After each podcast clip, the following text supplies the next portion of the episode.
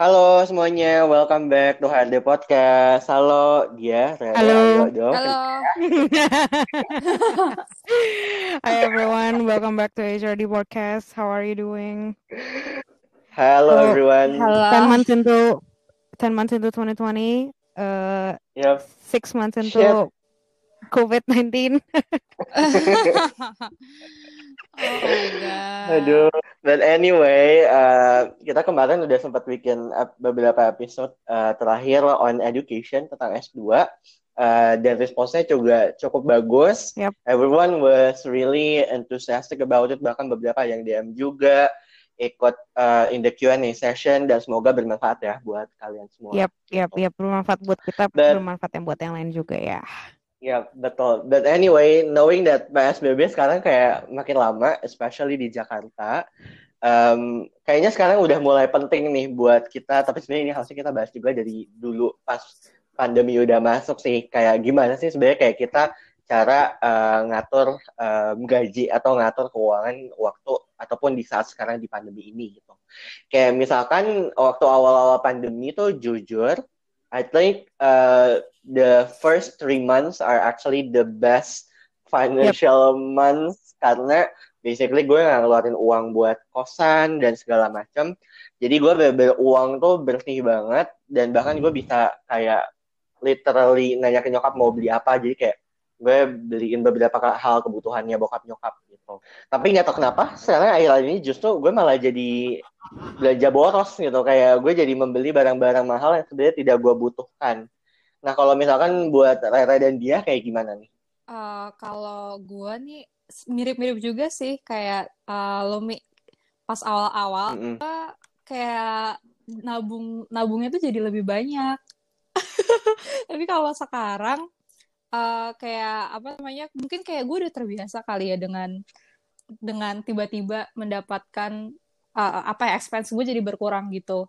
Kayak eh, ya gue privilege enough lah masih punya pekerjaan dan bisa tabung pas pandemi ini. Terus ya kayak eh, somehow jadi lebih banyak diskon kan. Mungkin ya berusaha Mm-mm. menggerak konsumsi para eh, warganya. Mm-mm. Jadi terus gue kayak ya agak termakan si diskon-diskonan itu sih jujur kayak sebenarnya eh, jadi gue kadang tuh agak bingung apakah ya harusnya gue naikin em, porsi tabungan gue gitu kayak sebenarnya porsi tabungan gue sama-sama aja gitu dengan sebelum pandemi gitu nah yang gue Mm-mm. naikin malah tingkat konsumsi gitu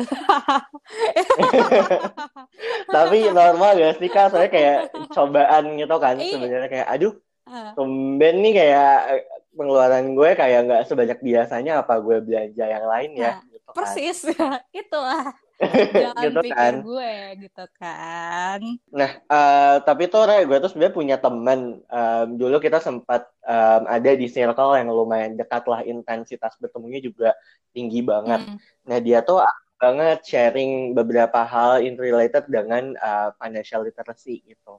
Uh, especially soal ngerencanain um, kayak nabung tuh harus kayak gimana sih dan lain-lain. Dan bahkan, dan bahkan gue bisa bilang most of the financial products kayak gue apply untuk satu merek bank tertentu atau kayak Hah? um, kayak asumsi-asumsi gue tentang keuangan itu dibahas gitu sama si ini orang dan actually dia juga very fun to work Hmm. with dan to discuss with jadi Oh. mungkin uh, tanpa berlama-lama gue boleh langsung panggil aja dari atas teman gue. Safira Dari mana nih? Hai semuanya.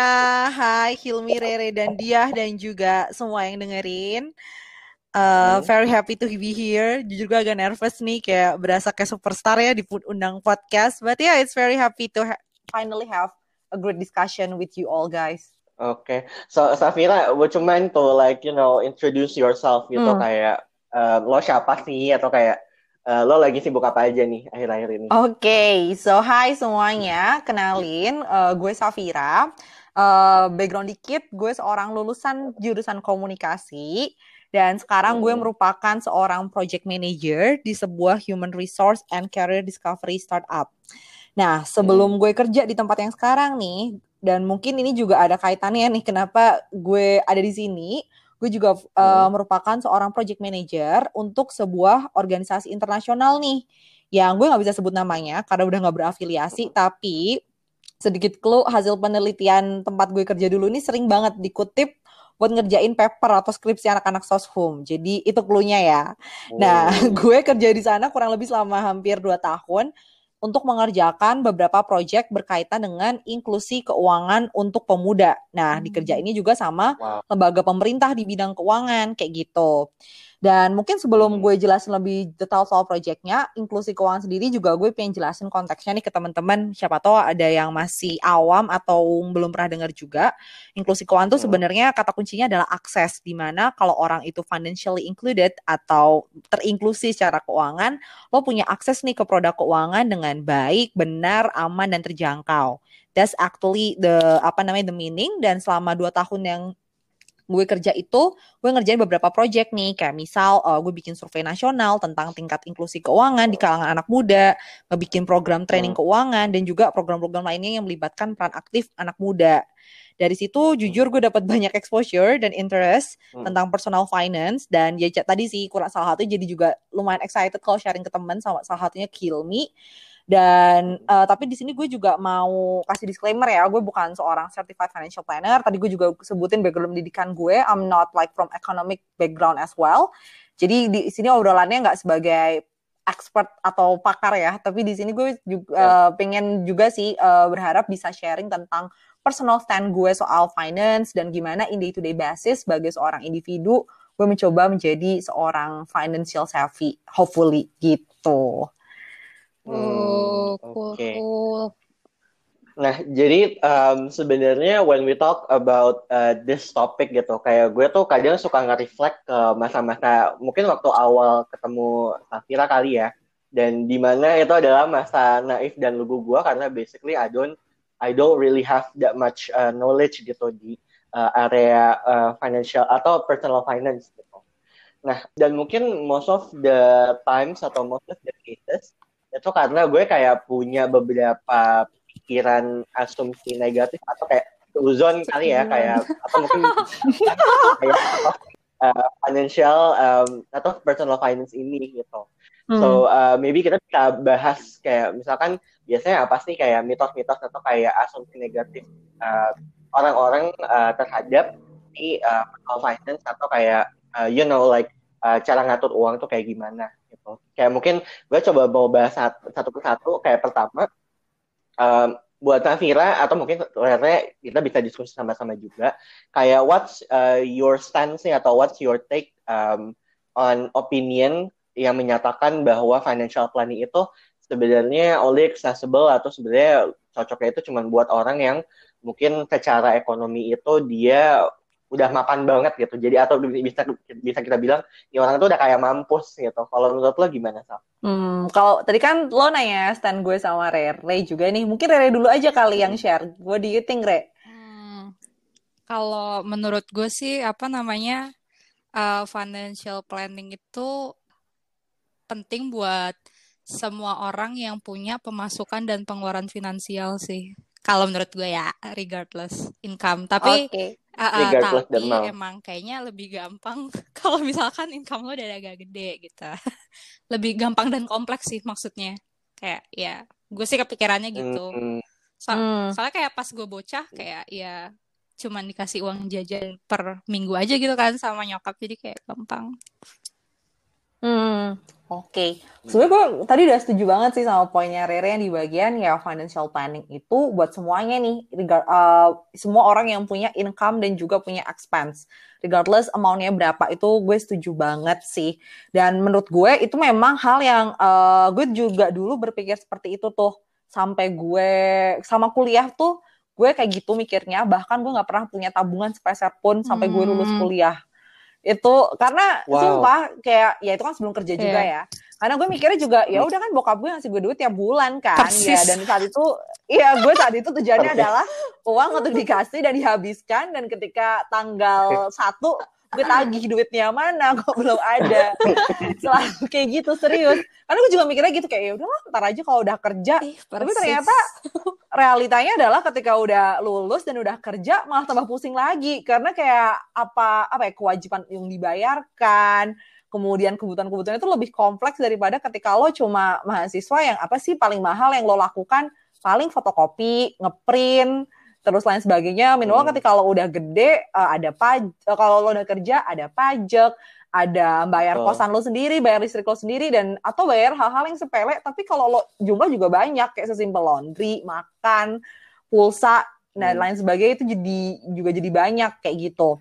Dan kalau gue ngelihat looking back to the past menurut gue eh, malah financial planning itu adalah hal yang kalau bisa ketika eh, orang eh, udah punya akses ke duit semudah apa pun itu it's better that this person actually know that kayak gitu. Makanya juga tadi relate nih ketika gue dulu kerja yang dipegang itu adalah inklusi keuangan buat anak muda karena kita Hmm. mikirnya ket- karena saat itu tujuan proyeknya adalah kan anak-anak muda ini akan nanti jadi generasi mendat generasi masa depan akan jadi em, apa namanya Hmm. orang yang menggerakkan ekonomi ke depannya, orang yang menggerakkan bangsa ini ke depannya.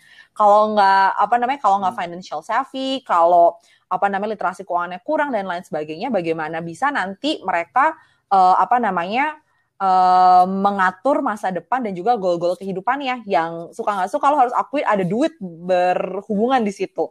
Lo mau nikah ada duit, lo mau naik haji ada duit, lo mau lahiran ada duit, lo mau apa namanya kerja duit juga, lo mau punya beli rumah juga ada duit kan kayak gitu.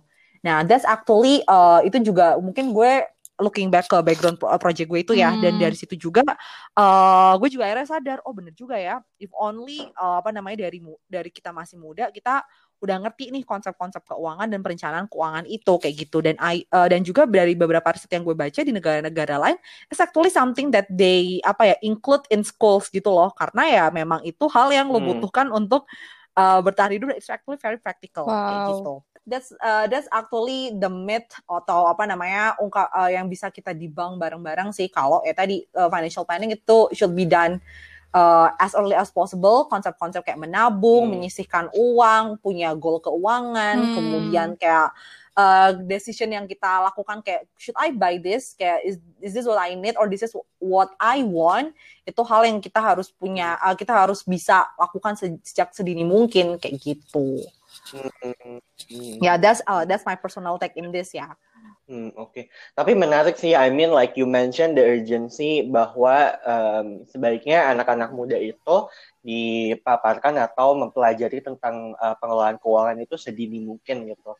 Tapi kalau misalkan kita balik ke masa muda kita kayak kok agak tidak ada gitu ya kak ya. Kayak sebenarnya ya you know like this part of education itu harusnya responsibility-nya siapa sih atau sebenarnya emang bagusnya apa normalnya kayak gini gitu kayak ya udah anak muda itu dibebaskan untuk you know find their own um, resource atau knowledge untuk uh, mempelajari tentang personal finance ini. Oke, nah sebenarnya ini juga menarik sih apa namanya soal hal ini dan gue jujur juga nggak bisa menuding ya kayak ini salah ini ke ini ya tanggung jawabnya A atau tanggung jawabnya B. I'm not in that position yet, tapi sebenarnya sih eh, soal financial education ini itu bisa jadi tanggung jawab banyak pihak nih kayak gitu. Pertama, eh, it can be something that complemented with our formal education. Karena kalau at least sampai gue dulu sekolah dan sampai sekarang gue juga ngeliat adik gue sekolah juga nih uh, the only the only thing that we learn about economics and finance is usually dari pelajaran IPS atau pelajaran akuntansi dan ekonomi kan. Dan sa- dan yang gue tahu juga mostly itu lebih ke sesuatu yang makro kayak soal perusahaan soal negara soal teori-teori but it's ba- it barely touch about kayak konsep konsep konsep dasar yang bisa kita pakai sebagai seorang individu kayak gitu. But I know kayak to say something like this is very easy dan gue juga nggak tahu nih apa yang what's going on in the plan of uh, apa namanya pemerintah kita nih. But hopefully things can get better in that. Tapi nggak cuma rely on the schools. Actually this is something that you apa namanya it can be started by parents as well, I guess karena gue juga mel- melihat banyak juga kok apa namanya hal-hal sesimpel konsep uang jajan dan bagaimana uang jajan itu dikelola dengan baik itu hal yang juga bisa diajarkan nih oh, dari orang tua ke anaknya tapi tadi masalahnya Hmm. kalau orang tuanya aja nggak financially literate gimana bisa mengajarkan ke anaknya karena eh, kalau dari survei yang gue pernah kerjakan di kantor gue dulu eh, apa namanya kita juga ada satu pertanyaan yang menarik nih yang kita tanyain di survei itu ke para anak muda dan itu targetnya adalah di usia 15 sampai 29 tahun. Nah, uh, kita nanya ke mereka, lo tuh dapat edukasi keuangan kebanyakan dari mana ya? Kayak, oh, misal kalau lo kayak pengen tahu sesuatu, pengen kayak mengkonsultasikan sesuatu nih, decision lo terhadap duit, atau duit lo mau digimanain, atau lo butuh bantuan soal keuangan, lo nanya ke siapa? Oh, kita nanyanya ke orang tua kayak sekitar berapa ya gue jujur lupa angkanya berapa tapi itu sekitar 67% something more than 50% mm -hmm. kayak gitu nah mm. tapi faktanya juga uh, di Indonesia tingkat literasi keuangannya pun juga masih rendah.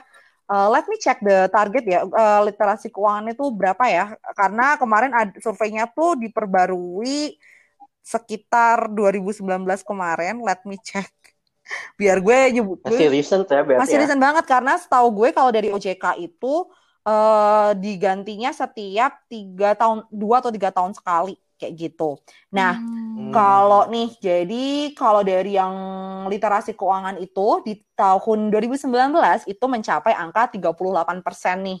Jadi ya masih kayak satu dari tiga orang nih di Indonesia atau satu dari ya satu dari tiga orang di Indonesia yang literate secara keuangan kayak gitu. Dan padahal uh, apa namanya edukasi keuangan sekarang nih masih banyaknya yang kayak transgenerasional nih dari orang tua ke anak.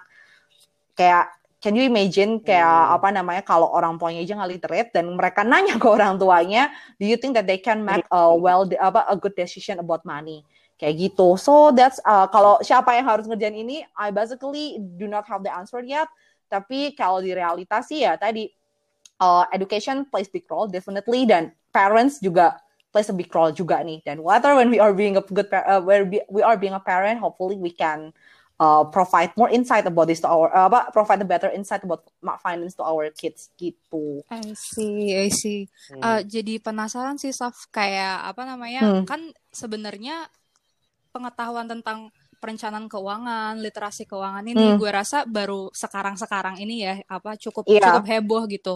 Kadang gue tuh juga bingung gitu loh sebenarnya definisi literasi keuangan tuh apa sih gitu kayak soalnya di kita taunya di sosial media dan di sosial media tuh kayak banyak banget kayak ada yang ngomongin tentang segala investasi lah, ada yang ngomongin tentang uh, asuransi lah, tentang inilah. Jadi kayak oke okay, literasi keuangan yang orang tuh dibilang dia itu uh, memiliki literasi keuangan tuh kalau dia udah memenuhi poin apa aja sih? Jadi ini uh, gue pernah baca sebuah ini lagi-lagi nih gue bacanya surveinya lumayan lama ya. Gue nggak tahu yang versi barunya hmm. Uh, sekarang seperti apa, tapi uh, tingkat literasi keuangan tuh dibagi jadi empat nih kayak well literate atau berarti lo literasi udah bagus sufficient literate lo udah uh, oke okay, and less and not literate nih. Nah, mungkin yang tadi nih, uh, berarti lo dibilang well literate tuh kalau apa sih? Nah, kalau dari data yang pernah gue baca nih dari surveinya OJK di tahun 2013, itu lo memiliki pengetahuan dan keyakinan tentang lembaga jasa keuangan serta produk jasa keuangan. Jadi lo ada, lo tahu lo tahu cara pakai lo tahu itu produknya apa hmm. cara pakainya apa dan lo punya keyakinan oh ya gue kayak bisa deh pakai produk itu. Nah ap, apa aja sih yang lo perlu tahu? Oh lo tahu fiturnya lo tahu manfaatnya dan juga lo tahu risikonya. Karena dan resiko ini menurut gue, menurut gue juga lumayan penting sih karena banyak banget uh, apa namanya ini gimana ya risiko ini hal yang sering banget gak begitu di expose nih ketika lo marketingnya sebuah produk keuangan atau lo tertarik sama produk keuangan karena oh ya bunganya tinggi, returnnya tinggi, terus mudah, tapi how is the rest, how how is the risk kayak gitu. Hmm. Itu penting dan juga lo tahu hak dan kewajiban terkait produk dan jasa keuangan itu. Hak lo apa sih sebagai seorang konsumen uh, jasa keuangan itu dan kewajiban lo apa? Agar lo bisa menggunakan produk itu dengan baik dan nantinya ketika dan lo juga bisa meminta hak lo sebagai seorang konsumen produk keuangan serta lo punya keterampilan dalam menggunakan produk dan jasa keuangan tersebut kayak gitu. Nah itu uh, itu definisi tentang well well literate ya kalau dari datanya OJK hmm. gitu. Oke oke oke. Itu ya itu gue baca dari secondary uh, secondary resource, but hopefully it can give the pictures ya. Iya iya iya. Paham banget. Jadi lebih uh, ini sih dapat uh, new insight gitu. Soalnya kayak, kayak seingat gue nih kita tuh financial planning terus tentang produk-produk uh, keuangan itu jadi populer banget terutama di kalangan uh, milenial ya kayak yang seumuran kita ini gara-gara mm -hmm. suatu account lah yang yang pasti semua orang tahu gitu tentang account ini karena kayak dulu mm -hmm. dia sempat bikin heboh jagat raya di Line Today kan artikelnya satu artikelnya yang bikin terkenal adalah um, salah satu klien sih uh, financial gue bahkan sebenarnya jadi bingung sekarang gara-gara skandal dia yang kemarin tuh dia tuh sebenarnya lembaga keuangan apa kayak ya udah Yeah, si yeah. lembaga Iya, keuangan benar. yang agak abu-abu ini tapi terkenal dulu sempat viral tentang artikel milenial yang sering beli kopi Ya, dia gara-gara uh, ser- keseringan beli kopi uh, si milenial ini tuh jadi uh, apa ya keuangannya tuh jadi berantakan dan bahkan Hmm. yang gue lihat nih ya trennya gara-gara itu viral banget uh, artikelnya sekarang banyak banget iklan-iklan yang langsung titlenya itu kayak milenial keseringan beli kopi jadi nggak bisa beli rumah gitu kayak hah gitu kan kayak Hmm. kayak kayak itu uh, Hmm. emang catchy banget titlenya tapi menurut lo nih Saf emang iya gitu dengan sering beli kopi langsung kayak nggak bisa beli rumah gitu kayak itu apakah hanya marketing tipu-tipu cia atau gimana kalau menurut lo? Eh, menurut gue sih kayak apa namanya kalau beli kopi eh, beli kopi mah itu balik lagi ya ke preferensi orang karena bisa jadi nih kayak gue gue nggak minum kopi nih tapi kan gue beli yang lain kayak gitu so eh, sebenarnya men- eh, esensi menurut gue nih Hmm. esensi maksud eh, eh, apa ya analogi lo kebanyakan minum kopi, lo kebanyakan jajan kopi dan lo nggak bisa beli rumah itu adalah kayak lo kebanyakan konsumsi sampai lo lupa uh, membuat pos-pos keuangan yang lo butuhkan nih untuk mencapai financial goal lo kayak gitu. Hmm. Dan menurut gue uh, bukan berarti lo jadi kayak nggak bisa beli kopi atau food delivery atau belanja-belanja di marketplace, but it's more into like you know that uh, your expense itu emang masih within your capacity dan itu lo nggak dan itu lo tidak mengabaikan financial goal yang lo harus capai dan lo pengen capai kayak gitu aja sih sebenarnya. So bener sih kalau lo konsumtif ya lo jadi lupa nabung atau lo Mhm. lupa ke hal-hal yang matters tapi doesn't mean that lo jadi harus cut off on the apa on one thing gitu loh karena ya gitu kayak we live not Hmm. only to save right we also live to kayak Iya, benar. oh ya enjoy something nice as good as a cup of coffee right, right? jadi ya menurut gue sih uh, apa namanya jangan dijadi apa namanya itu jangan dijadiin uh, hal yang bikin lo jadi kayak terbebani untuk melakukan sesuatu yang a, a good trade off for yourself but you gotta need to set a limit in that. Kayak gitu. So di sini nih pentingnya financial planning. Ketika lo uh, udah punya oh ya gue udah ada budget kok emang buat ngopi itu udah ada budgetnya dan itu juga nggak bikin gue nggak Asik. nabung kayak gitu. Gue Hmm. punya kok masih punya tabungan gue masih bayar asuransi gue gue punya dana darurat and all dan ya gue enjoy your coffee gitu loh. You deserve that gitu loh. That's your hard earned money anyway. I see, gitu sih. itu personal take gue ya in that ya oke, gitu oke. sih Oke, gue seneng sih dengarnya soalnya Oke. kayak itu tuh viral banget sampai orang tua gue pun tahu gitu loh. Jadi kayak somehow orang tua gue tuh kayak ini malah jadi agak curhat dikit kayak ngelihat kalau um, kayak kalau Gak ngeliat gue beli kopi terus tuh kayak kamu nanti nggak bisa beli rumah. kayak beneran ngomong gitu. Gue kayak tapi tapi ini kan eh, apa namanya ini kan situasi yang kayak kopi itu kaitannya sama milenial. Tapi sebenarnya kalau kaitannya sama konsumsi kita secara keseluruhan generasi di atas kita pun mungkin ada padanan kopinya nggak sih? Ah lo gara-gara kebanyakan beli exactly. apa gitu kan sebenarnya. Eh beli apa ya kalau zaman dulu? Mm-mm, nggak tahu mm-mm. sih Iya. tapi ya mungkin ada gitu di tiap generasi ya. iya iya. Jadi maksud gue setiap generasi punya adiksinya sendiri-sendiri mungkin ya. Tapi Iya, kalau ngomongin exactly. even pos-pos di satu hmm. Gimana silakan lanjut aja lanjut aja ya lanjut aja lanjut aja Oke oke. Tapi kalau kalau misalkan ini Saf ngomongin soal pos-pos eh, pos-pos eh, pengeluaran gitu, eh, what do you think about ca- uh, credit card? What what how do you see credit card in that? Oh oke, cool. Nah, gue mau nanya balik nih ke kalian bertiga. Di antara kalian bertiga, do you use credit card? Hmm. I do. Oh, you do. Kalau Rere I do. sama Hilmi, Kalau uh, you- like the product yang lo racunin ke gue itu jatuhnya kredit bukan. card. Itu debit card, sayang. ya, itu masih, oh, Oke. itu belum credit card. Itu belum credit card. Ya gue nggak gue gue nggak juga punya kredit Oke. card. belum punya sih. Oke, berarti di sini yang make Rere ya. Kalau dia menurut- dia yang mungkin Dia. Oh, dia sorry, Eh, dia dia. pakai dia nih. Nah, kalau dari dia sendiri, how do you feel using credit card? Gue juga make anyway. Eh, gue pakai itu mostly untuk em, pengeluaran yang gue eh, bisa bayarnya bulan depan. Tapi gue tahu uangnya akan ada. Jadi gue komit ke diri gue kalau gue akan potong dari gaji gue.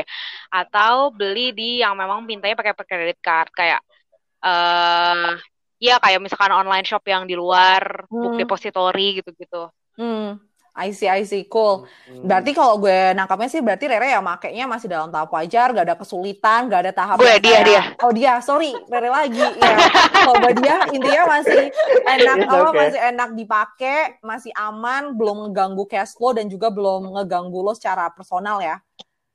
So far Belum. belum. So far enggak sih. Great, So- great. Thankfully. Nah, gue nih mungkin juga mau kasih insight sedikit nih dari yang apa namanya karena ya tadi uh, gue pernah ngerjain project soal inklusi keuangan kurang lebih hampir dua tahun kan jadi gue ketemu macam-macam orang ya ngobrol juga sama banyak anak muda karena Hmm. kita sering banget lakuin kayak FGD, interview, terus ngambil-ngambil data pakai kuesioner dan jadi ya gue jadi kayak uh, bahkan hal yang nggak ditanyain di penelitian gue pun juga gue jadi dapet insightnya salah satunya adalah banyak orang yang setakut itu sama make certain produk keuangan. Kartu kredit is one thing, tapi sesimpel punya kartu ATM aja tuh kartu ATM kartu debit aja tuh setakut itu kayak aduh gue takut kalau gue pakai punya kartu ATM gue punya mobile banking gue jadi boros gue jadi nggak terkontrol kayak Hmm.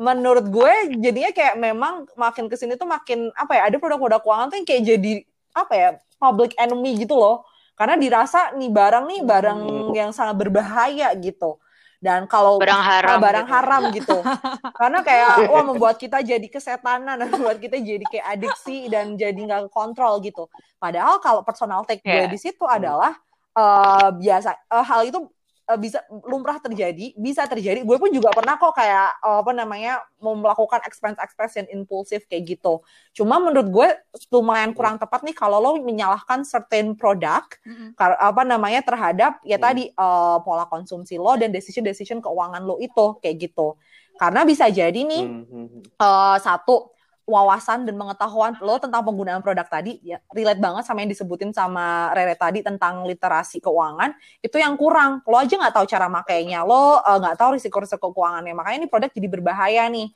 Kedua mungkin lo juga tadi Hmm. apa namanya karena lo nggak punya plan keuangan kayak oh tot- eh, mini apa namanya maksimal expense gue segini ya dan gue udah ngebudgetin buat beli ABCDE Nah, kalau lo mungkin nggak punya itu dan lo jadinya belinya banyak impulsifnya, mungkin itu jadi barang yang berbahaya kan.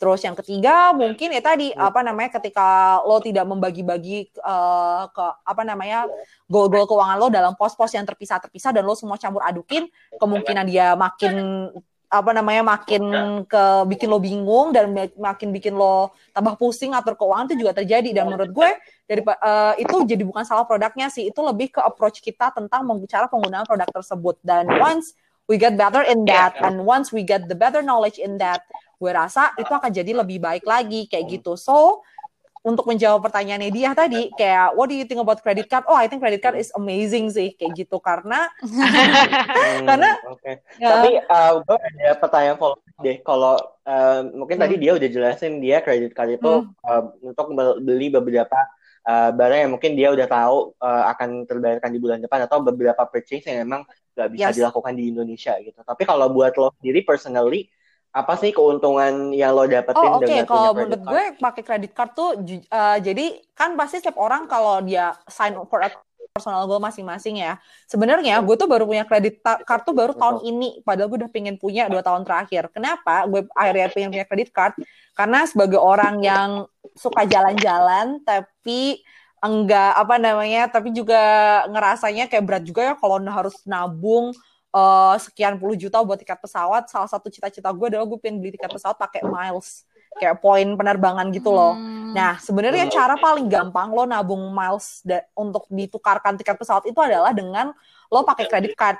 Sejujurnya I'm not itu to explain the apa ya, it's scam uh, apa technicality-nya atau skemanya seperti apa. Hmm. Tapi eh, itu adalah salah satu cara yang paling gampang dengan lo berbelanja pakai kartu kredit kartu kredit itu. Dan bener kayak kata dia, lo bisa lo nggak perlu ngutang atau lo Oh, nggak jujur perlu tahu. nyicil, lo bisa langsung uh, lunasi peng- uh, pengeluaran lo dengan kartu kredit itu di bulan selanjutnya atau bahkan Iya. di waktu itu misal gue habis beli tiket pesawat 500 ribu terus gue langsung transfer ke kartu kredit gue itu langsung kebayar and that's it kayak gitu jadi Hmm. itu, uh, jadi Benar, uh, gue- benar, benar. jadi menurut gue juga mindsetnya sih yang perlu diubah tentang kartu kredit ini.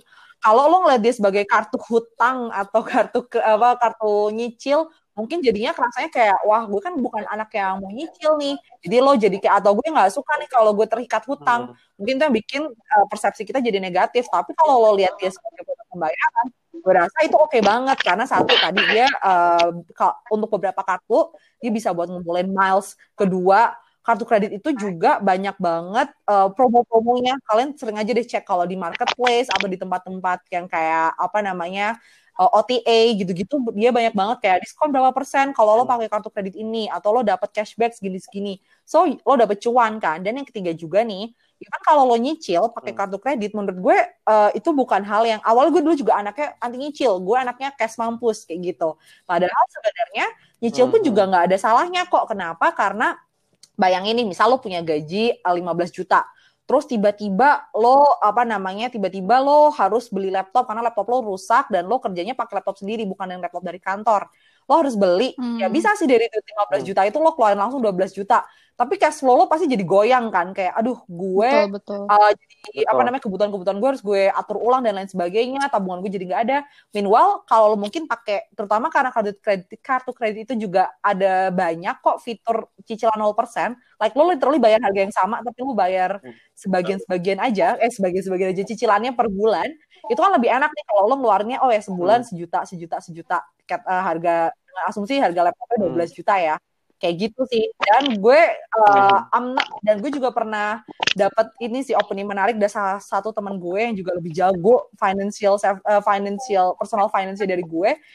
Duit yang sama kalau lo misal taruh satu tahun di apa namanya produk keuangan sesimpel kayak reksadana pasar uang pun dia juga akan berkembang lebih gede kok. Kayak gitu lo dapat return yang lebih gede juga kayak gitu. Kalau itu mau dijadiin uh, acuan ya kayak gitu so that's actually uh, that's actually how you can use credit card gitu sih menurut gue kayak lo bisa dapat lakuin banyak hal dan asal lo uh, tadi lo udah well literate tentang cara penggunaannya hak kewajiban resiko dan lain sebagainya I think you're good to go kayak gitu Hmm, oke oke. I see. Menurut gue bahkan uh, untuk bisa benar-benar paham resikonya tuh penting banget sih dan uh, apa ya fitur-fiturnya. Karena sebenarnya kartu kredit tuh muncul dari dengan bentuk yang lain yang lebih dekat sama kita, yaitu fitur pay later. betul banget tuh pay later Jadi menurut gue ya kan. Jadi itu gampang banget untuk pakainya, untuk pakai fitur yang sama seperti kartu kredit, but it's one click away Yep, from your phone Hmm. gitu kan.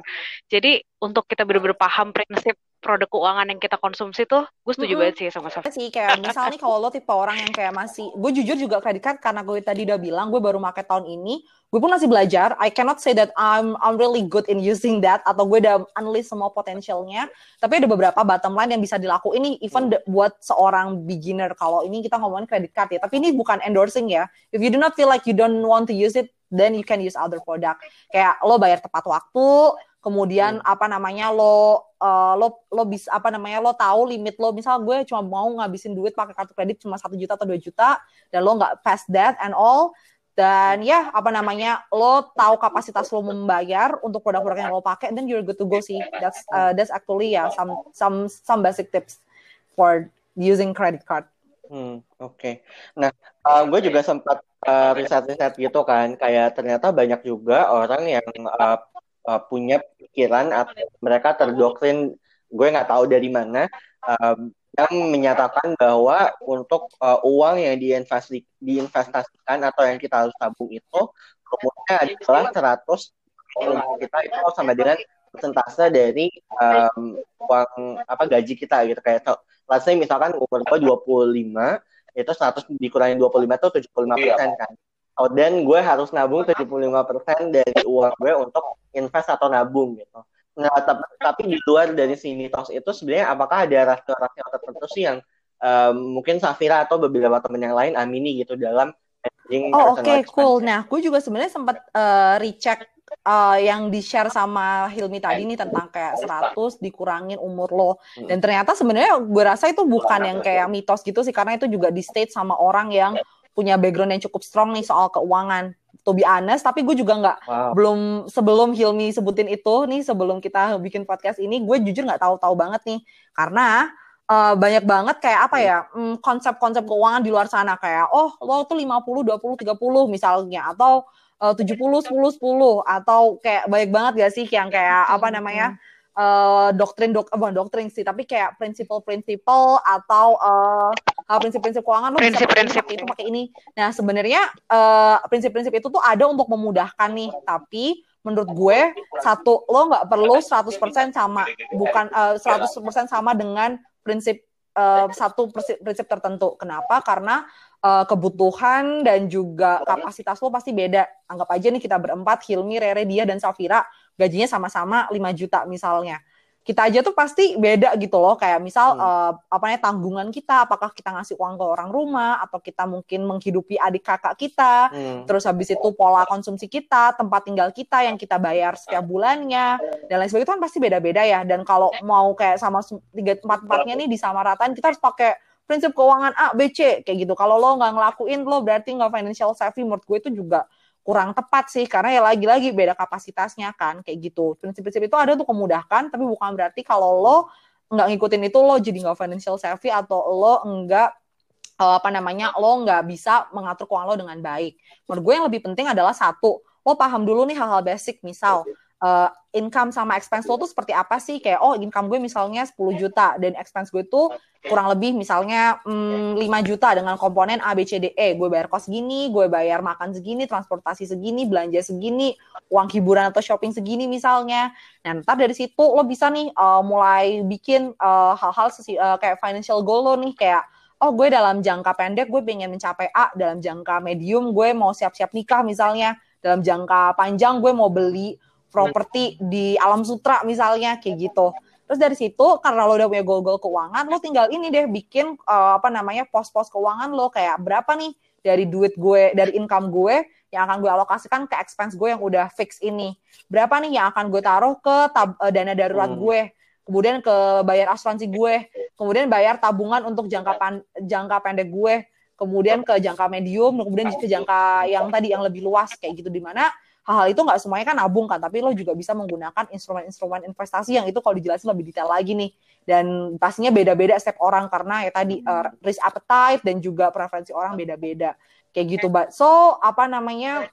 Once you're clear about that, once you're clear about your capacity, your goal, uh, you, you you even can make your own principle gitu loh. Pakai prinsip orang lain nggak apa-apa, it can help you hmm. and it can give you clearer pictures. Tapi once you also uh, you understand your your own finance situation and your own finance goal, lo juga bisa bikin prinsip lo sendiri kayak gitu. Dan tinggal lo jalanin aja karena hmm. terbebani banget dong kalau kayak aduh berarti kalau gue nggak nabung 30% gaji gue berarti gue boros dong. Ya nggak juga. Bisa jadi lo melakukan itu karena lo uh, penghasil hmm. apa namanya lo harus membiayai keluarga lo kayak gitu. Karena amit-amit nih misal lo uh, generation uh, sandwich generation kayak gitu which you actually mungkin lo nggak nabung sebanyak 30% sama yang kayak suka diomong-omongin para uh, akun-akun keuangan tapi you basically become a responsible son or daughter of your family by hmm. supporting the family right so that's not that's not a bad thing hmm. kayak gitu oke okay.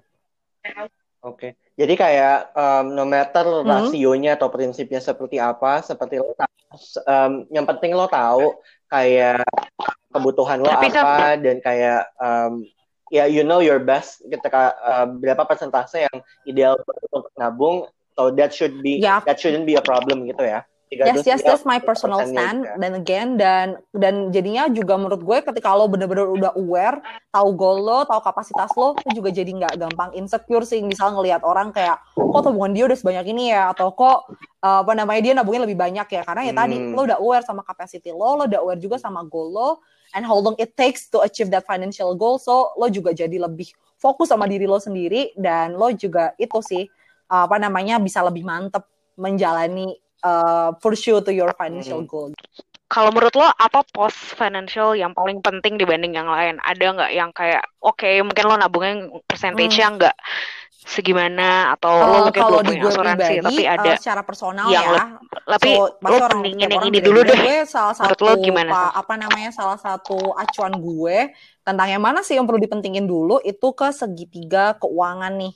Atau apa namanya nanti teman-teman gue di sini kan kita karena cuma uh, audio nggak bisa ngasih gambar ya, tapi teman-teman nanti kalau mau bisa googling nih tentang segitiga hmm. keuangan. Ntar di situ itu bisa apa namanya dan menurut hmm. gue itu udah jelas banget tunjukin yang mana yang priority. Itu acuan gue sih salah satunya. Kayak misal nih dari di segitiga keuangan itu basically dia dibagi segitiga tapi dibagi jadi lima tingkatan.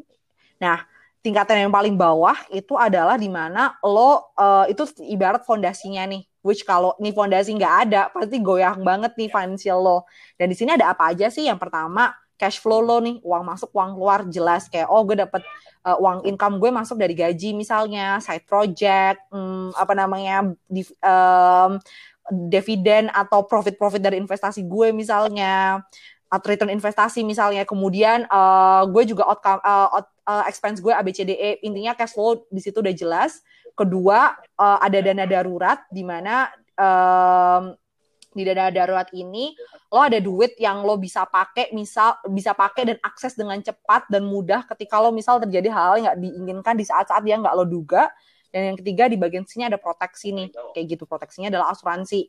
Nah, asuransi kan beda-beda ya, karena tiap orang kan kayak misal ada orang yang cukup pakai asuransi kesehatan, tapi misal dia udah berkeluarga, dia butuh asuransi jiwa, terus dia udah punya kendaraan, harus ada asuransi kendaraan, kayak gitu. Karena asuransi juga menurut gue penting untuk lo uh, bisa menjaga dan memberikan proteksi terhadap aset-aset lo dan ketika itu ketika mereka um, uh, ketika mereka atau lo harus mengalami sesuatu yang nggak diinginkan tadi, selain pakai dana darurat lo bisa pakai asuransi lo sehingga hmm. tabung uh, yang atas atasnya ini nggak goyah nih, which di atas atasnya nanti ada misal kayak tabungan uh, goal keuangan lo, instrumen investasi dan lain sebagainya sampai ntar di puncak tuh yang paling puncak banget tuh ada yang namanya uh, warisan nih lo udah udah apa namanya udah ada warisan, udah ada duit pensiun lo udah good to go kayak gitu. So kalau gue ditanyain what to prioritize sih menurut gue uh, cash flow lo udah jelas, minimal banget uh, income apa namanya expense lo nggak melebihi income, but it will be better kalau it will be better and ideal if you have um, apa namanya expense lo di bawah income sehingga sisanya tuh bisa lo pakai untuk uh, goal-goal keuangan lo yang lain dan juga untuk hal-hal yang tadi yang basic-basic tadi kayak dana darurat dan juga asuransi. Menurut gue sih, menurut gue itu ya yang jadi acuan gue. Uh, pengen nanya nih Saf kan tadi dari tadi hmm. lo juga udah sempat mention tentang dana darurat nih gitu. Hmm. Uh, Sebenarnya kalau dana darurat itu praktiknya itu tuh kayak gimana sih gitu? Kan banyak yang bilang dana darurat tuh apa uh, per, kayak gimana cara nentuin dana darurat yang pas buat lo gitu? Hmm, sure sure.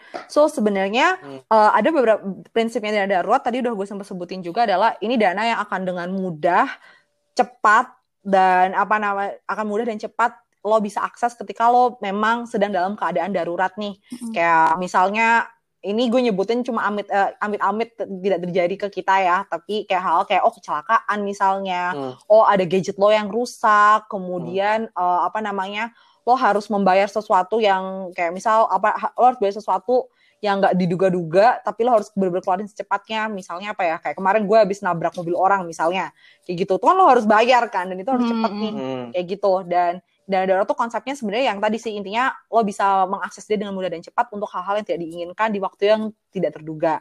Nah, terus lo butuh punya dana darurat berapa sih? Nah, ini lagi-lagi nih, ini kan ada print, tadi yang gue bilang ya, biasanya tuh kayak gitu ada berbagai jenis versinya nih. Tapi salah satu prinsipal yang gue rasa yang paling common nih dan gue rasa juga doable buat semua orang. Uh, gue jujur nggak tahu nih dulu dia munculnya dari mana.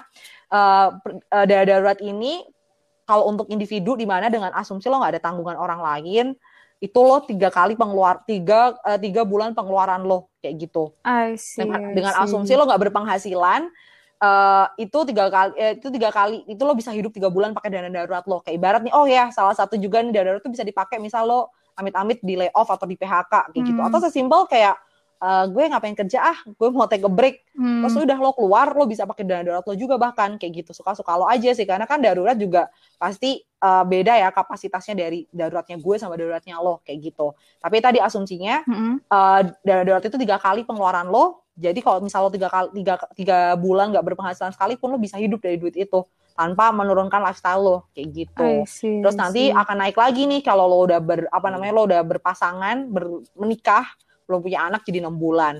Lo nambah anak satu jadi sembilan bulan. Anaknya nambah lagi dan akan lebih banyak lagi sih kayak gitu pastinya. Jadi pasti tiap tingkat di tingkat di tiap tingkatan kehidupan dan di mana lo punya lebih banyak tanggungan pasti akan tambah gede tapi kalau buat kita kita nih yang masih apa masih lajang ya mm -hmm. itu tiga bulan pengeluaran tiga bulan pengeluaran lo sih dengan lifestyle lo yang sekarang ya kayak gitu. I see. Berarti gini misalkan nih uh, apa uh, income gue per bulan itu adalah misalkan 5 juta gitu. Nah, terus Hmm. habis itu uh, biasanya gue nabung misalkan nih 2 juta. Terus ya berarti dana darurat yang harus gue punya tuh si, apa ya? Kalau berdasarkan prinsip yang lokasi tadi itu 3 juta dikali 3 juta means 9 juta gitu ya. Yes, bisa kayak gitu juga sih. Jadi anggap aja nih lo, eh, kalau bikin apa namanya lo bikin list of expense yang pasti itu akan keluar tiap bulan untuk maintaining your own lifestyle right now kayak Hah. oh gue harus bayar kosan 2 juta, gue tuh duit makan 1 juta, gue duit transport 500 ribu, gue duit hiburan 500 ribu, itu in total berapa tadi? 4 juta misalnya. Mm-mm. Oh ini adalah empat duit yang gue harus punya untuk Hmm. punya lifestyle gue sekarang. Ya udah Hmm. dikali 12 aja kayak gitu. Jadi eh, bukan bukan tiga kali gaji sih. Walaupun kalau lo mau bikin tiga kali gaji ya monggo gitu. Karena Oke, tadi balik lagi kan, kalau lo ngerasa kapasitas gue bisa kok, apalagi sekarang dengan masa-masa pandemi ini makin nggak pasti, lo mau bikin long run lo apa namanya runway lo lebih leb- lebih panjang lagi, Mm-mm. ya nggak apa-apa kayak gitu. Karena menurut gue itu juga penting banget sih. Kalau semakin uncertain situasinya, semakin lo punya pegangan yang lebih firm gitu untuk lo menghadapi situasi apa pun gitu. I see, I see. Jadi emang balik lagi ke orangnya ya.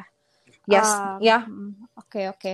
Eh, sama ini sih tadi Mhm. kayak kan sekarang kita lagi pandemi ya dan emang em, kayak yang tadi lo bilang situasinya itu lagi uncertain dan bahkan kayak kondisi keuangan negara kita nih secara makro eh, memang lagi resesi nih kita sekarang karena udah dua kuarter belakangan ini kita apa pertumbuhan ekonomi ekonominya minus dan ada yang sampai ada yang Hmm. bilang kayak wah tahun depan bisa-bisa sampai resesi lagi terus kemungkinan layoff juga makin eh, kayak Hmm. chance-nya lebih gede lagi gitu yang Hmm. benar-benar uncertain. Nah, eh, kalau dari lo nih Saf kira-kira ada Eh, tips atau saran gak ya? Kayak untuk misalkan money management ketika pandemi ini terutama untuk dana darurat itu gimana ya supaya kita lebih siap gitu menghadapi kehidupan yang makin tidak pasti ke depannya ini. makin makin kayak takut gak sih Kayak, kak ngeliat masa depan tuh kayak aduh.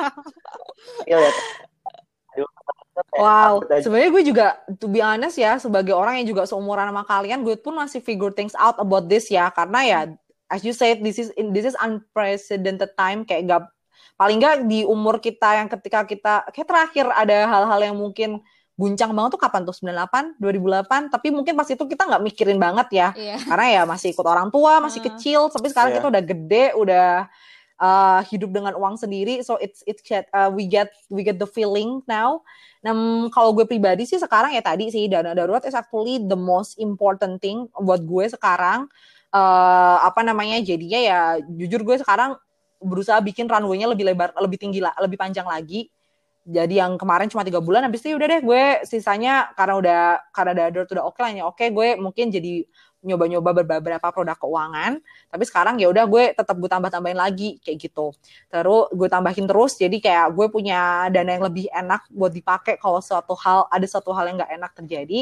Terus yang kedua gue juga makin rajin eh, apa namanya gue makin rajin bayar, bayar asuransi bukan makin rajin sih tapi eh, selalu em, pokoknya intinya asuransi gue bayar nggak boleh skip. Jadi gue bisa pakai kalau misal jadi kalau nanti ada hal-hal yang berkaitan sama kesehatan Hmm. itu gue eh, udah nggak nggak mikir lagi. Jadi dana dana darurat gue mungkin untuk hal yang lainnya gitu. Jadi dana darurat yang buat non kesehatan yang see, asuransi I ke cover sama kesehatan. Eh, asuransi eh kesehatan di cover sama asuransi. Asuransi. kayak gitu.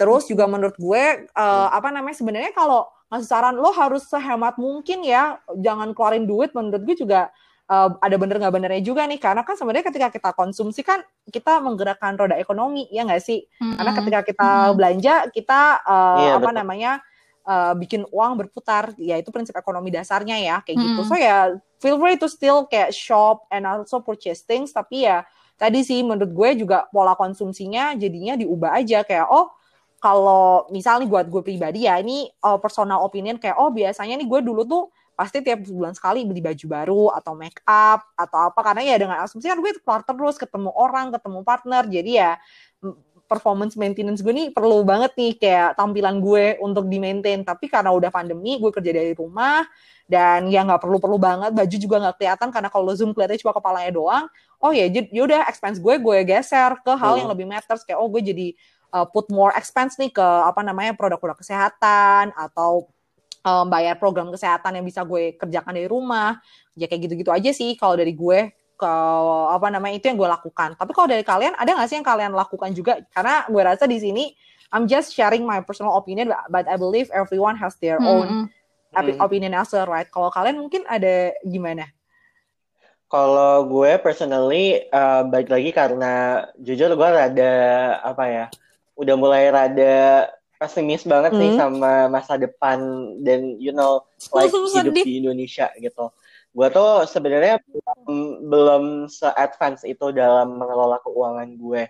Tapi ya gue pasti regularly tiap bulan tuh ada yang gue tabung. Cuman kayak Hmm. purpose-nya tuh belum ada Ah, I gitu loh kenapa gue harus nabung dan lain-lain gitu.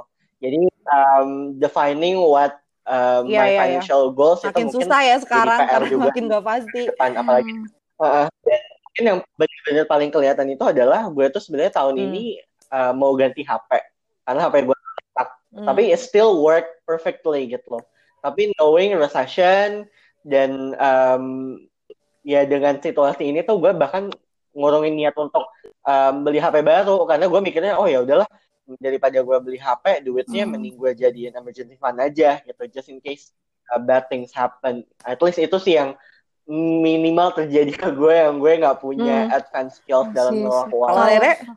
Kalau gue ini sih apa selama pandemi ini kan kayak awal-awal tuh emang alhamdulillah masih uh, dapat pendapatan dan somehow gue jadi uh, harus ngeluarin beberapa expense. Jadi dana darurat target dana darurat gue udah udah ke fulfill nih gitu. Dan waktu itu uh, jadinya gue ini sih jadinya nyoba produk finansial baru gitu. Jadi kayak gue coba uh, mulai main di uh, tadi kan misalkan gue tadi cuma di reksadana sekarang gue udah mulai main di saham tapi kayak masih ngeraba-raba juga karena kayak yang tadi kayak Hilmi bilang ke depannya masih nggak jelas banget kan. Jadi kayak ya gue gue lagi menata lagi financial goal gue in a medium term sih. Karena jujur kayak gue uh, tipe-tipe orang yang nggak seberapa pengen apa-apa gitu jadi kayak malah bingung sendiri mau apa Iya sama deh, gue juga kayak yang kayak gue kayak eh, apa ya? Iya. Gue mau ngapain ya? Eh, tapi Gue malah jajan tapi bisa tahu yang kayak Iya. apa namanya tadi tuh si Hilmi eh mau beli HP itu lo bisa jadiin short term short term itu mi short term financial goal lo kayak oh gue ada duit yang cukup buat eh, apa namanya beli HP tahun depan misalnya tanpa harus gue keluarin duitnya langsung jebret satu Hmm. juta dari gaji gue tapi gue misal cicil dikit-dikit itu ada konsepnya namanya sing- sinking fund itu juga bisa sih kayak gitu. Ya basically na- Hmm. lo nabung, eh, lo sisi- sisihin sedikit-sedikit itu bisa jadi. Dan menurut gue juga bener sih kayak what you all doing eh, yang udah dilakuin Rere sama Hilmi juga gue rasa we're doing great, we're on the right track gitu. At least eh, income-nya ada, hmm, eh, masih ada yang disisihkan dan we try our best juga untuk ekspor-ekspor produk baru misalnya. hmm. Kalau dia mungkin Eh, gue alhamdulillah kalau buat dana darurat eh, udah kekumpul. Sekarang lagi coba hampir sama kayak Rere mungkin ya, lagi nyoba produk baru kayak investasi yang masih low risk gitu. Untuk oh sekarang. ya, sure sure sure. Ya. I think we're good. Yes. Kalau misalkan kita bahas kayak you know buat mungkin teman-teman di luar sana yang masih baru banget kayak aduh ini tuh something's new, um, something's I'm not familiar with. Kayak sebenarnya apa sih hal-hal yang mereka perlu perhatikan gitu atau biasanya apa sih yang menjadi um, kesalahan umum bagi orang yang baru Um, pertama Oke, kali ngatur cool. Kalau menurut gue kesalahan umumnya sih apa ya? Kes- kesalahannya juga pasti tiap orang bisa beda-beda. Tapi salah satunya mungkin ya tadi ya. Pertama minimal eh, sebelum lo kayak mau langsung, aduh gue akan terjun ke investasi nih. Apalagi kan sekarang kayak lagi ngetren ya. Kayak gue akan terjun ke investasi. Gue mau beli produk A atau produk B. Benerin dulu sih basicnya. Kayak hal-hal sesimpel. Bahkan sebelum nabung gitu ya. Hal-hal sesimpel. Oh lo ada budgeting dulu nih habis lo gajian tuh duitnya mau di apa lo ada catatannya nih nih duit 10 juta tuh mau dipakai apa aja misalnya kayak gitu. Menurut gue tuh penting banget kayak gitu. Lo jadi tahu nih kayak proporsi keuangan lo tuh seperti apa ketik expense lo tuh dari dari 100% expense lo tuh ke mana pergi ke mana dan sebagainya. Karena menurut gue salah satu common mistake adalah orang tuh suka bingung kayak eh anjir kok duit gue udah segini aja ya? Eh kok duit gue udah gak ada aja ya? Baru tengah Hmm. bulan kok udah tinggal dikit sih. Hmm. menurut gue tuh penting banget sih Hmm. untuk lo kayak minimal aware sama itu lo apa namanya cash flow lo dan budgeting tuh penting banget kayak gitu gue sendiri ada satu prinsipal yang gue lakukan ini udah satu setengah ta hampir dua tahun juga sih gue lakuin adalah setiap gue gajian ada duit masuk kan ke rekening, gue nggak akan pernah nyentuh duit itu sebelum gue udah ada budgetingnya nih. Kayak misal gue gajian 10 juta, 10 juta tuh gue udah tahu itu akan gue keluarin buat apa. Kayak gue bahkan udah udah mikirin uh, gue mau beli skincare tuh skincare apa dan harganya berapa dan lain sebagainya. Jadi nanti tuh duit pasti akan gue apa namanya gue udah tahu tuh duit akan beri ke mana aja. So gue nggak akan ada lagi momen-momen di mana eh duit gue ke mana ya kayak gitu itu menurut gue penting Hmm. dan, dan juga lo Hmm. juga dan menurut gue walaupun nggak semua orang nggak semua orang tuh telaten atau rajin atau disiplin ya tapi I think in the moment of your life it will be good kalau lo pernah deh sekali atau di satu periode coba untuk rekap expense lo gitu. Kayak sebulan aja lo rekap expense lo lo se- kayak misal hari ini gue makan misal tadi eh, Hilmi sempat nyebutin gue lagi suka banget makan ikan. Oh ya gue pagi makan ikan gue pesen sekali. Siang gue beli kopi. Gue itu gue hitung juga. Malamnya gue apa namanya Hmm. gue malamnya gue jajan apa martabak. Lo hitung deh semuanya dari hal sepele lo bayar parkir pun juga lo hitung. Dan dari sebulan tuh lo bisa lihat oh pat dan nanti lo dari sebulan itu lo bisa lihat pattern lo. Oh ya gue kebanyakan ternyata duit gue habisnya di ini ya di apa namanya di jajan ya Di kopi ya. Gitu. Iya, saya juga gitu. Nggak bisa beli rumah deh gue.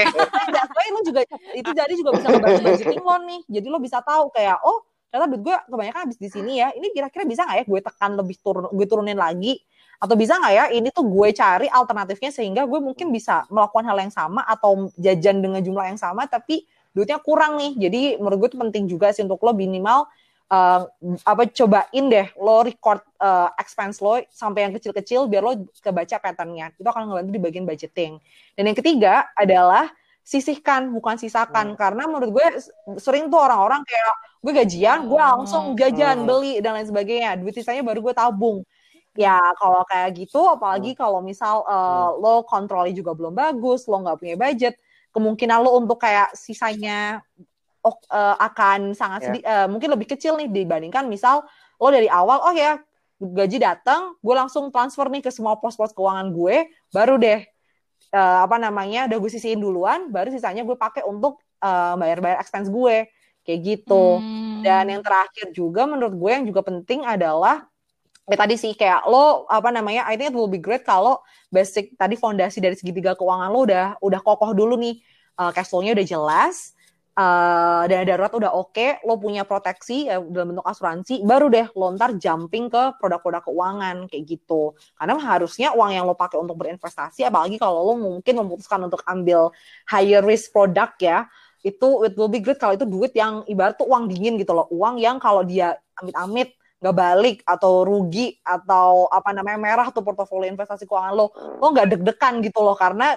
oh ya gue masih ada duit bu- masih ada pegangan masih ada proteksi masih ada dana darurat kayak gitu. Dan itu udah harus uh, dan itu harus berdiri sendiri nih instead of lo bukan yang kayak oh gue gak punya tabungan gue gak punya asuransi duit gue mau gue investasiin. Itu pasti rasa deg-degan lo rasa lo was-was lo kayak aduh kalau gue rugi gimana ya? Itu pasti akan lebih gede dan lebih beresiko gue rasa gitu ya. I see, I see, I see. Hmm, oke oke. Wow, udah lumayan cukup banyak ya yang kita diskusiin dari um, mungkin yang paling recent tentang emergency fund, terus juga uh, tadi kita uh, sedikit nyinggung juga tentang uh, personal uh, finance gitu di awalnya.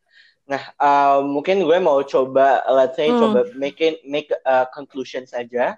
Um, personally, kalau buat gue ya, learning dari discussion ini tuh lumayan agak mungkin gue banyak diemnya tuh lebih ke arah gue jadi kayak self reflection gitu sih kayak oh iya ternyata mungkin ada beberapa hal dalam gue ng- ngatur uang gue itu masih banyak yang perlu diimprove. Kayak misalkan uh, redefining lagi financial goals gue itu um, seperti apa gitu.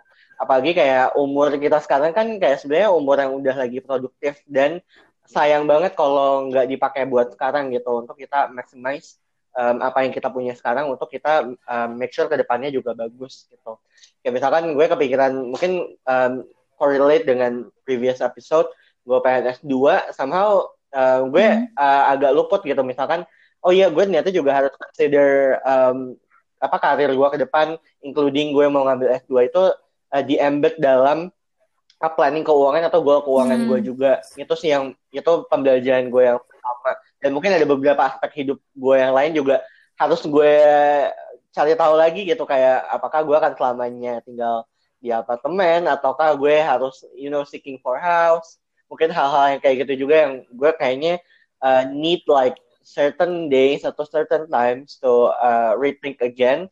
Dan juga nanti uh, gue bisa uh, come up with solid um, goal dan juga strateginya tuh kayak apa gitu. Dan juga mungkin pembelajaran kedua gue um, mungkin Safira banyak banget nyinggung tentang, tentang segitiga keuangan kayak you know the clear cash uh, cash flow terus uh, emergency fund dan juga insurance dan lain-lain ya itu juga mungkin will be put into my strategy juga sih Yay. supaya lebih matang lagi gitu. Mantap.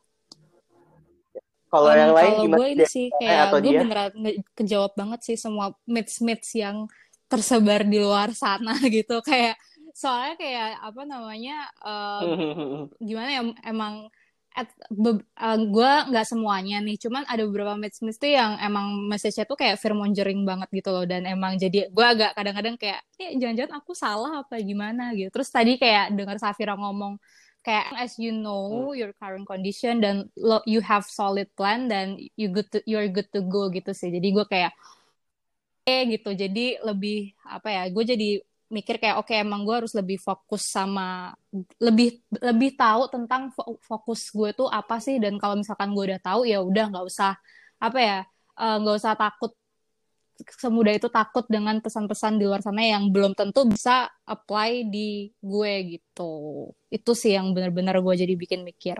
Sorry nih kalau misalkan dari tadi gue eh, banyak diam sebenarnya lebih karena sinyal gue jelek ya maaf netizen.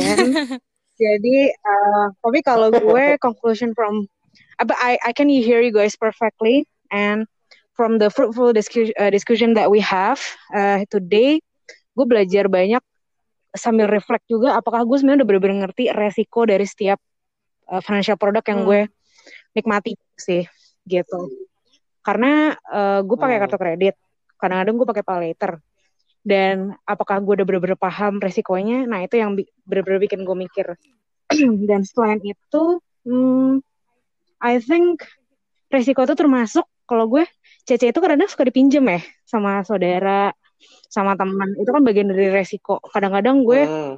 segampang itu juga untuk kayak minjemin ya udah boleh deh 500 ribu pinjam bulan ini. Tapi apakah itu uh, good enough? Uh, oke bukan good enough. Oke untuk gue lakuin. Atau itu bakal jadi bibit dari perilaku-perilaku yang gak sehat ke depannya. Itu sih. Itu juga jadi salah satu pertimbangan Hmm, gue. iya. selain itu gue juga jadi mikir gue jujur belum ada proteksi yang bener-bener gimana-gimana sih. Alhamdulillah saat ini gue kalau kesehatan itu masih di provide sama kantor. Tapi di luar itu kan kayak apakah mereka provide buat keluarga gue juga dan segala macem itu kan harus gue pikirin juga kan. Let's say gue udah nikah. Iya, benar nanti udah punya udah keturunan nikah. Nah Hmm. heeh. dan maksud gue ya siapa tahu ada laki-laki yang mau meminang aku gitu kan. Ya jujur belum ada sih kak. Tapi kalau Ditunggu tapi ya kan kalau ada kan kita harus mikir aku belum ada proteksi loh pinang aku gitu dengan gue asuransi bilang. Mas.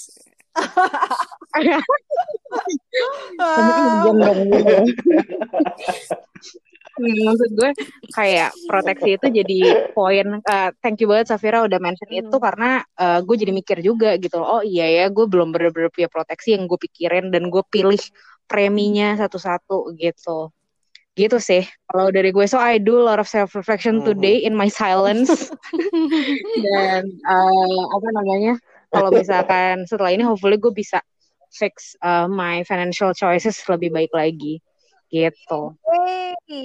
Oke, jadi uh, closing statement gue Ya, adalah Ya, ya, informasi yang tadi gue coba share, walaupun gue mencoba segenerik mungkin, karena gue juga aware soal credibility gue, tetap sih itu nggak error apa nggak error free atau apa namanya mistake mistake proof ya. So feel uh, even if you read somewhere apa if you get some insight uh, from me, feel free to do the fact check dan juga tentunya uh, pelajari lebih lanjut dan pas sesuaikan dengan kondisi keuangan lo dan juga sesuai dengan kapasitas lo sebagai seorang independen seorang individu. Dan menurut gue financial apa namanya financial personal finance journey itu nggak linear sih bukan berarti kayak ketika lo udah savvy lo bakal terus maju terus pasti akan maju, ada naik turun naik turunnya gitu loh kayak there were sometimes that you feel like you still do impulsive sho- shopping misalnya atau ada masa di mana lo kebobolan dan lain sebagainya. And it's actually very fine. It's just like sama sih kayak perjalanan apa pun itu kayak perjalanan uh, kesehatan badan kesehatan mental dan juga keuangan. Sekalipun uh, there will be that kind of Hmm. moment. So uh, what matters adalah ketika lo mencoba untuk back on track. Kayak gitu sih. Dan always always uh, apa namanya questions about everything about all the information karena kan banyak banget ya sekarang kayak uh, akses untuk belajar keuangan udah semudah itu sekarang kan. But feel free that but always questions them gitu sih. Question them challenge them dan apa namanya get as many resource as possible so you can have keyakinan yang tadi gue sebut ketika lo udah well literate lo udah punya keyakinan kalau lo oh ya gue yakin pakai produk ini atau pakai hmm. metode ini. Kurang lebih itu sih kalau saran dari gue. Dan hopefully we all can go through this pandemic with a good finance a good health both in mental and physical. Gitu. Mantap. Amin, mantap banget. Oke, okay. thank you banget ya Saf ya. So for everyone, um, sebenarnya di luar kita mau ngasih topik tentang um, misalnya finance atau emergency fund. um, kita juga sebenarnya pengen banget nih ngasih beberapa informasi. Mungkin um, like you know things like this itu kan things that um, it's good to know dan juga uh, pasti bermanfaat juga nih ke depannya. Dan kebetulan temanku satu ini si Sabrina ini memang promotor banget nih dalam hal-hal yang sebenarnya agak-agak life hack gitu yang kita sebenarnya nggak banyak tahu. Jadi kalau misalkan ada orang-orang let's say want to approach you or Oh want to sure, follow oh, you, feel kita free to follow me in ya? Instagram Saf? Safira Kaini uh, pakai V Victoria dan kainnya pakai Q Quantum. so yeah, you can check it on my Instagram and we can get connected. Even if you feel like you want to discuss something from this topic or even outside the topic, yeah, we can discuss that. We can Huh? discuss there. Atau ntar tanya Hilmi aja kalau kalian kenal HRD in person, tanya mereka. Kayak gitu. So yeah, thank you everyone. Ya, ya. thank you thank you Saf Oke, thank you, Yay. Safira. So hopefully uh, mungkin sama dengan kata penutupnya Safira, uh, semoga kita semua tetap sehat ya secara uh, fisik dan juga batin. Dan juga um, jangan lupa um, pantengin terus untuk episode HRD podcast yang berikutnya. Dan semoga kita bisa get back lagi with another new guest atau mungkin sama kita juga nggak apa-apa. Tapi like if you know like uh, kalau misalkan kalian ada suggestions atau ideas atau topics, feel free to just like DM us di Instagram ataupun ke our personal accounts di Yep. Hilmi, Rere atau dia juga boleh gitu.